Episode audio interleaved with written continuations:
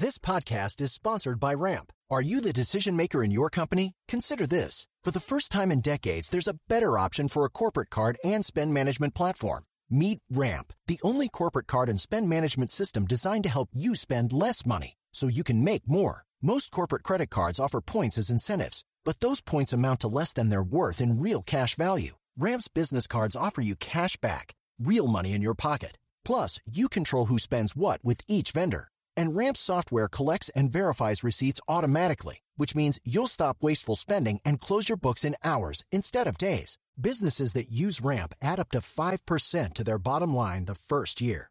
If you're a decision maker, adding Ramp could be one of the best decisions you've ever made.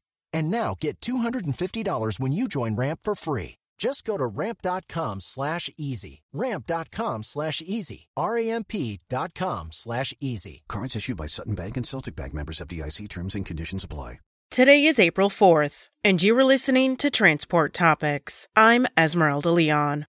With new tire technology rolling in, how will these trends sync up with other tech advances happening across the industry? To get answers, host Michael Freeze sits down with Yokohama's Tom Clower and Goodyear's Austin Crane and Jessica Julian. Listen to our podcast at ttn.ws slash roadsigns81. Now let's dive into the day's top stories.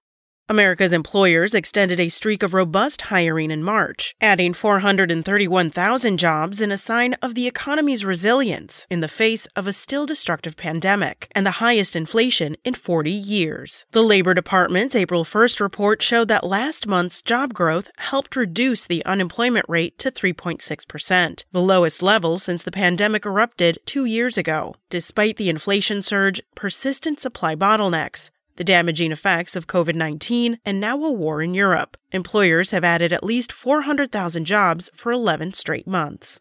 The Biden administration ordered car makers to increase their average fuel economy to about 49 miles per gallon by 2026, in an effort to make up for progress stalled when President Donald Trump rolled back the efficiency program. The new economy rules, issued April 1st by the National Highway Traffic Safety Administration, require car makers to heighten the fuel efficiency of their fleets by 8% annually for the 2024 and 2025 model years, and 10% for 2026, according to a senior administration official. The 49 miles per gallon standard that the automobile industry will have to meet by 2026 is actually a testing figure. In real world driving, the number would be about 39 miles per gallon. To optimize, automate. That's the long standing message from users and vendors when they talk about realizing a return on investment for transportation management systems. Read more about how TMS software can help automate the tasks that people perform repetitively in this week's feature story, in print and online. That's it for today. Remember, for all the latest trucking and transportation news, go to the experts at ttnews.com. Spoken Layer. Okay, round two. Name something that's not boring. A laundry? Ooh, a book club. Computer solitaire, huh?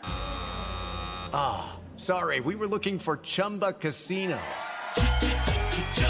That's right. ChumbaCasino.com has over 100 casino style games. Join today and play for free for your chance to redeem some serious prizes.